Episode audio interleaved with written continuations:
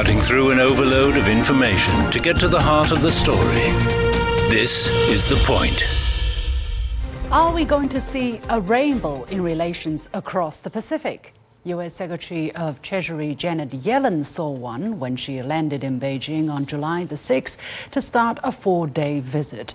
This was her first trip as Treasury Chief to China. She's also the second highest official of the Biden administration that came to China after Secretary of State Antony Blinken did last month.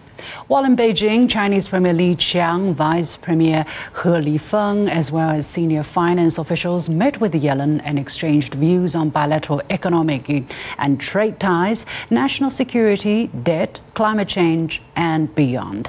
China called on both sides to strengthen communication and seek consensus on important bilateral economic issues. Yellen reassured that the U.S. does not seek to decouple from China and described the conversations as direct, substantive, and productive, quote unquote. How to evaluate Yellen's visit? How will her visit affect China US relations? Are we going to witness the world's most important bilateral relationship get a surer footing, to borrow Yellen's own words? Welcome to a special edition of The Point, an opinion show coming to you from Beijing. I'm Liu Xin. I'm pleased to be joined from Shanghai by Professor Huang Jing, Director of the Institute of the US and Pacific Studies at Shanghai International Studies University. From Huizhou, China Southern Guangdong Province by Ms. Liang Yan, Kremer Chair Professor of Economics at uh, Willamette University. From Moscow, Russia by Anton Fedyashin, Associate Professor of History at the American University. And from Washington, D.C., the U.S. by Ivan Eland, Senior Fellow and Director of the Center on Peace and Liberty at the Independent Institute. The warmest welcome to all of you. Professor Huang, let me go to you first. Now, Secretary Yellen's visit comes on the heels of U.S. Secretary of State Antony Blinken. As I said, in fact, she had expressed her willingness to visit China several times already this year. Why the strong urge to visit China by her? I think there's urgent need from the U.S. side to manage uh, the financial stability uh, at the global level. I think because of the financial policy and uh, the, the, fiscal policy of the United States, there is an increasing risk for uh, financial storm or financial crisis happening. And uh, without China's cooperation and understanding, United States, it will be very difficult for the United States to manage this risk. I think the major purpose for her coming to Beijing is to seek communication and cooperation with China so that the two major powers can jointly manage the financial stability at the global level because that serves interests of both countries. Professor Liang, what is your take on the kind of uh, domestic socio-economic, especially situation behind uh, Secretary Yellen's visit? As uh, Professor Huang pointed out, the U.S. is trying to avoid recession while containing inflation. What about the Chinese side? How strong is the urge or is the interest driving China to arrange for this visit? So I think you're right. Uh, both countries face their own respective economic challenges. For the United States, they still need to deal with the stubborn inflation and the potential recession or very slow growth rate projected at about 1% this year. And for China, China always seek, you know, win-win cooperation. And China understands that, you know, the shared prosperity is, you know, what all countries strive to achieve.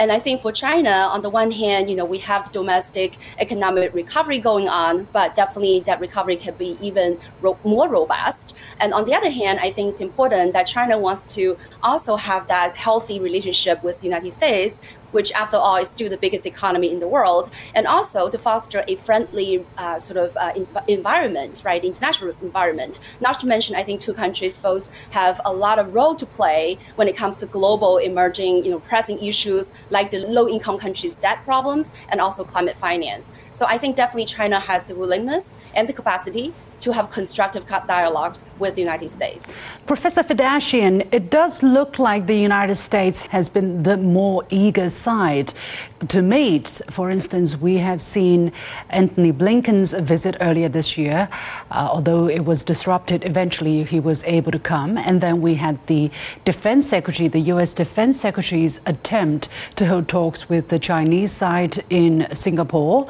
Now, finally, Secretary Yellen made it, and it's expected that that Biden's special envoy for climate change, John Kerry, may also come to China for another visit. Is there an effort by the White House to appear working with China actively?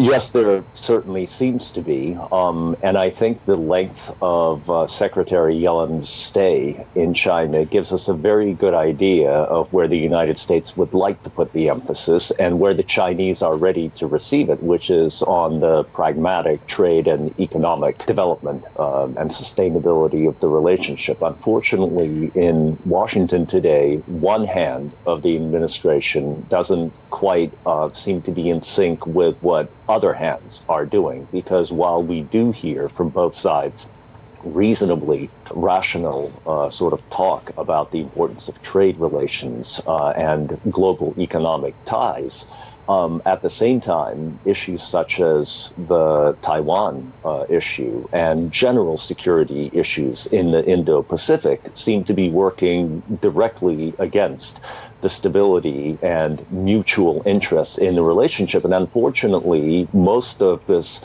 sort of brinkmanship right now is coming out of uh, Washington, D.C. We've got a NATO summit coming up in Vilnius literally in a day. And um, Lithuania, which is the host country, just published a 60 page report about its role in the Indo Pacific region, which no one in their right mind who is aware of geography uh, can take seriously. But there seem to be plans in NATO, for example, to expand its influence into the Indo Pacific region. The Chinese understand that this could be directed only against them in the form of, a con- of containment. So, although Yellen's uh, trip is a welcome attempt by the United States to diffuse the situation, there are other forces in Washington that seem to be working against it. Um, let's see if the pragmatic side of the relationship relationship will win out and manage to stabilize the ship. Mr. Eland, now Secretary Yellen expressed her expectations on Twitter before coming to China. She says she looked forward to deepening communications with China, protecting U.S. national security, and seeking healthy economic competition that benefits American workers and uh, firms. Overall, do you think she achieved her goals? How would you rate her trip? Well, I think, uh, you know, she says it's a success, but of course, uh, there wasn't any dramatic uh, outcome of it. So I don't know if you can call it a success, but I think, you know, China and the U.S.'s relationship have, been fairly tense for a long time. And I think this, these people, uh, the cabinet members that you mentioned, Blinken, Austin, Yellen, and perhaps John Kerry, it seems as he's going there too. So I think it's always good to talk, even if you have an adversary. But I don't think that, uh, I think the Biden administration is nervous about China in the security realm. But of course, the two countries are very dependent on each other economically. And so I think there's a mutual interest in economics. Uh, economics is not a zero sum game. People do finance, investment, trade because both sides benefit. Uh, security uh, relations, on the other hand, tend to be zero sum or almost zero sum. And so that's where the rub is. That's why the inconsistency in the policy, I think. Well, on the same day, uh, let me try to go back to Professor Liang here, because this is about uh, the Chinese side. On the same day that Secretary Yellen arrived in China, Chinese President Xi Jinping inspected the headquarters of the People's Liberation Army Eastern Theater Command, where he affirmed the contributions the command has made in safeguarding China's territorial sovereignty, maritime rights and interests, as well as national unity. Is that a coincidence? Does that have any relevance to Yellen's visit?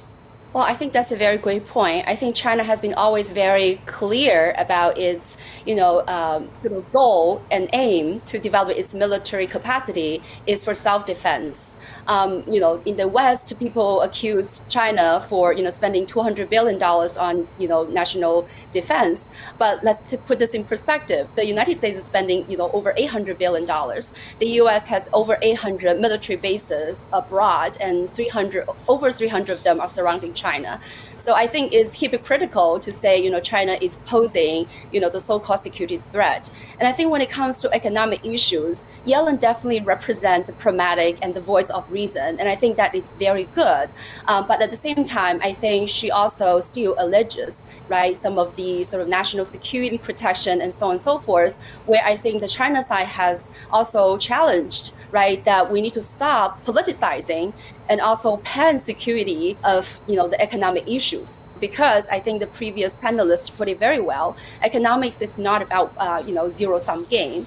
Um, so two countries would have to cooperate on a lot of the economic factors and matters um, in order to you know engineer a post pandemic recovery. So I think it's definitely important to start with the fertile ground on economic cooperation and build that trust and that would help to extend to other matters, including you know security issues. Mm. Professor Huang, some experts predicted before Yellen's visit that uh, one of her major objectives was to persuade China to um, be very careful or be very slow in reducing the uh, U.S. Treasury bonds and instead increase them at the appropriate time to help the U.S. address inflation concerns. We understand China is right now the second largest foreign holder of U.S. Treasury bonds. Do you think that was one of the important topics that the two sides discussed? how much do we know?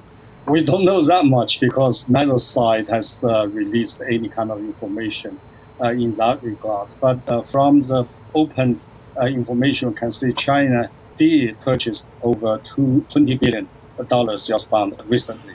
I think maybe that's a friendly response. But after all, if the United States and China maintains a good relationship, it is in both countries' interest to keep the economic stability in both China and United States because China is the largest trading power on earth. United States has been one of the largest market for China and vice versa. So therefore, the inflation in United States, especially the weakening or the losing of credibility of US dollars, does not serve China's interest. After US dollars still the global currency. But given the situation right now, that is United States, just like previous speakers pointed out, the United States try everything to so-called contain China to slow down China's development, to issue this kind of unfair, in my view, unfair competition, to sanctions against Chinese companies almost every day. In this regard, it is really difficult for China work with the United States in a way that Washington wants, because you cannot beat me on one time,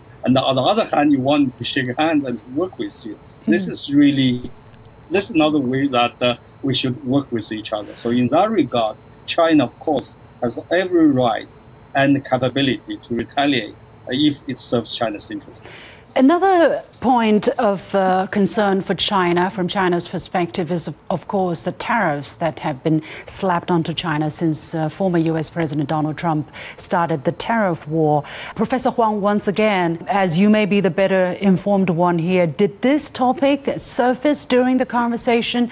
Clearly, the United States tariffs have not worked.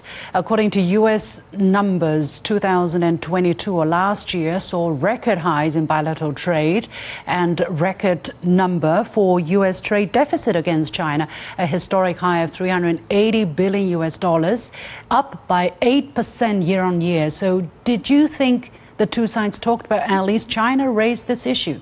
I think that given the job distribution in Washington D.C., this is not Yellen's job. It's more like uh, you know Madame Dai's job, who also wants to come to Beijing. This is of course a very important issue. Uh, that's why we heard the hearsay that there are some differences between Yellen and uh, Mrs. Dai because or Madame Dai because they have different uh, priorities in the job. I think of course China's side has every right to raise this issue, which is important in the bilateral relationship, which is also important if the United States wants to seek China's cooperation in solving all those issues she brought with her to Beijing. But of course, but again, that's not her portfolio. I, I think Yellen mm. may say, yes, I will convey your concern back home, but this is not my portfolio. I cannot manage it. Okay. I think that's also a smart way to, to talk with China. That is to send Yellen come first, where they have a stronger common ground between China and United States, and maybe leave the bonds uh, later. All right. Well, um, Secretary Yellen did brief the press on the areas she could talk about and where she did talk about with her Chinese counterpart and senior Chinese leaders. Um, she said the first thing she could tell everybody in detail was that the U.S. seeks healthy economic competition and the relationship should be mutually beneficial. There is a distinction, she said, between decoupling and diversifying critical supply chains or taking targeted national national security actions. She said decoupling would be disastrous. Professor Fedyashin, what's new about this? I mean, she already has been saying this since earlier this year, and other U.S. officials have also said this. Is there anything new in her message? Not in what you just quoted. No. Uh, given that there is a chip war going on between China and the United States, given the extent of the bans on uh, advanced chip sales and then the Chinese retaliation with the ban on uh, two metals, gallium germanium, and the threat to extend that ban on other rare earths supplies to the Western chip markets, I don't see that there is any fundamental change here. De risking versus decoupling is a very inventive way of um, essentially justifying economic uh, protectionism. Now, for the grim realists among us, this should come as no surprise because um, internationalism, when mentioned by American politicians or economic uh, leaders, has always really meant American led internationalism. In other words, the United States, as a superpower or a great power, has always put its interests first. It would be surprising if it uh, didn't do so. That's what all great powers uh, do. And so, for all of the criticism that Donald Trump, for example, got when uh, he um, sort of pursued the policy of economic nationalism, there really isn't that much of a difference between what the Trump administration pursued, including towards China, by the way, and what the Biden administration is you, uh, pursuing. Professor Fedyashin, do you think there's anything new that came out of uh, uh, Secretary Yellen's rhetoric this time? No, I don't think there's anything new. There is a general attempt to scale down the geopolitical and the geoeconomic standoff, but fundamentally nothing has changed. The CHIPS uh, uh, Act in the United States is a protectionist act, and so this is what the United States is trying to do to pull itself, the Biden administration rather, is trying to do to pull the United States out of the recession, the economic uh, slowdown, and I don't see any reason for it to change. As a matter of fact, remember that we are just over a year from the American election, and and unfortunately, when elections take place in the United States, foreign policy, international trade issues that are always complex by definition get unfortunately oversimplified and exaggerated and become hostages of uh, politicking in Washington so uh, I don't see anything fundamental uh, changing here. I think that the the anti-Chinese rhetoric, especially by the Republicans, as a way to criticize the Biden administration for being soft on China, this will only increase in mm. the next 15 months or so. Okay, Mr. Eland, your thoughts on any potential new messages coming out of uh, Secretary Yellen? Well, I was happy that uh, Secretary Yellen said that uh, the Biden administration is not out to have great power conflict and the world is big enough for both China and the U.S. to thrive. I'm happy. I agree with that sentiment. The problem is, is the United States going to allow China to rise both economically and militarily? Of course, China has already risen economically and is rising militarily. And they're going to have to figure out somewhere there's a huge Pacific Ocean between the two countries. So one would hope we would follow what the British and the United States did in the 1800s when the British allowed the U.S. to rise because there was a big Atlantic Ocean between the two countries. So uh, I'm hoping the reality will match the rhetoric, uh, but it, it was something to see that the rhetoric at least put out there. Well, Secretary Yellen also said, and nothing new here, the United States will continue to take targeted actions that are necessary to protect our national security interests and those of our allies. Importantly, these actions are motivated by straightforward national security considerations.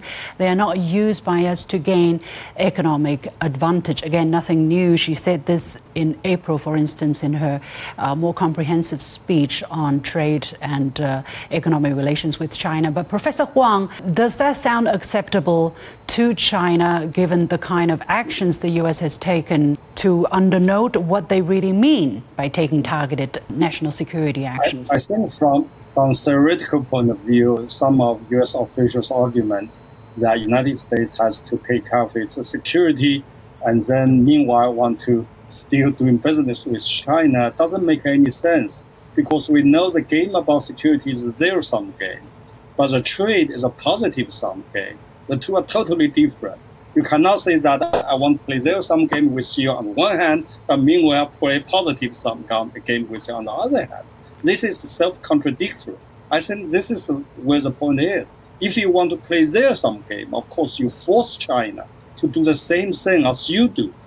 But you cannot ask China, so I'm the one who has the right and the power to play zero sum game with you, but you have to play positive sum game with me. That's not fair. So if you want to play zero sum game and China is forced to do that, especially when China is corner, and China will have to do that, but do the same. But if you play positive sum game like doing trade, like Yellen said, the United States does not want to decouple with China because that would be disastrous. Then let's play positive sum game. You cannot say like, you know, I can hit you, but you cannot hit me. When I want to shake hand with you, you should extend your hand and shake my hand. But when I hit you with my fist, you should still shake my hand. That's I, I think that's not fair. I think so. That's why yeah. we need to point out. Well, you will have to be consistent in your policy. Well, what Professor United Huang, States do is really, yeah. really doesn't make sense to me. Yeah, Professor Huang, however, some people would argue that there are businesses that may have to do or may be a concern for national security, and this has to be acknowledged.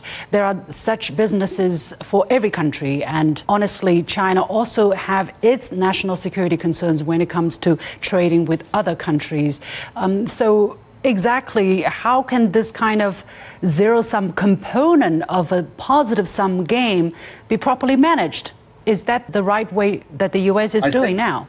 To start with, I think both sides has to have some negotiations or talks to understand which part regarding security that both sides has to play a kind of game that United States plays. The problem right now is that United States is doing this unilaterally. That's a problem. It's not mutually. It's not just with China, with all the other part of the world. United States can do whatever it wants uh, to have a long arms control management to sanction against anyone unilaterally while the other countries, when they do that, they, oh, you take a hostile position against me. You, only I can do it, you cannot. Or I do it is right, you do it is wrong. This is where the problem is. Um, Professor Liang, from 2018 to June this year, the U.S. has blacklisted over 600 high tech Chinese entities, including companies, institutions, and individuals. And the U.S. is considering a ban to curb U.S. investment in China, in Chinese chips, AI, and quantum computing. And the administration is considering further curbs on sales of uh, AI chips to China after it already pressured its allies to deny China chip manufacturing equipment. So, is the U.S. likely to change course on policies after this meeting? I think that is a very good question. I think you know the talking is the talking, but what comes after the talking is the real actions. Um, so I think for one, when it comes to tariff issues, if the United States is really clear on the no decoupling aspect, then I don't think they should continue to impose tariffs on over 300 billion dollars worth of Chinese exports. So I think if there's any actions to show, you know, the U.S. is not engaged in decoupling and do not want to gain economic advantages over China, then they should work on the tariffs. But unfortunately, I agree that with the political cycle, it's unlikely that the US is going to take any positive actions on that front. Now, when it comes to the so called de risking, Janet Yellen has talked about these should be narrowly focused. and it needs to be transparent. But I agree with uh, Professor Huang. I think that is precisely what is lacking. There's no clear, you know, mutual and bilateral kind of negotiations on what it concerns national security, and there's no clear playbook um, how these kinds of bans should be imposed. And what I'm worried is the U.S. Okay. can easily go from the so-called small yard, high fence approach to a broader decoupling. So you mentioned the 600 firms that are on the blacklist. And on top of that, they're going to ban also cloud services to some of the Chinese firms and also investment in China, as you just mentioned. So I think the tech area is very sensitive. China really wants to develop its technology, right, and for all kinds of good reasons, uh, to be more self-reliant. So I think that is really the tricky part, where you wanted to have a tech decoupling that could easily span over to many other areas. So then you become, you know, as China warned against, the pan security of economic and trade issues. Uh, Mr. Eland, um, I'm going to go straight to you here. Now, China announced on July the 3rd to restrict exports on gallium and germanium, which are uh, strategic supplies crucial to the chip making uh, industry. Uh, data show that China accounts for some 80% of the world's supply of gallium and 60% of that of uh, germanium. So, what do you make of China's uh, measures on this regard? Do you see uh, tit for tat here? What is the message that you are perceiving from China's side? Well, I think it is retaliation for the semiconductor restrictions that, it, that the U.S. has uh, put on and is thinking about put on, putting on. I've had some experience with this during the Cold War, and I thought U.S. policy was an error back then because we have an open society, and uh, the best thing to do is for the free flow of information uh, overseas on technology. Now, of course, companies want to protect their secrets, and that's fine. But uh, when we get into the government sphere, we need a very small yard and a very high wall, meaning I would only restrict uh, actual weapons technology. I think dual use technology like uh, semiconductors and that sort of thing. I think we should just compete in the world market and you restrict uh, by doing this and it's uh, contrary to the, your own prosperity. I think we just need to outrun the competition. And I think uh, that's the way it should work in a free world market. And so I, I don't Oh. believe in controlling dual use technology, only mili- hard military weaponry. All right, we have to leave it there. With that, we come to the end of this special edition of The Point with me, Liu Xin. As always, you can follow me on Facebook and Twitter using the handle Liu Xin in Beijing. You've got the point.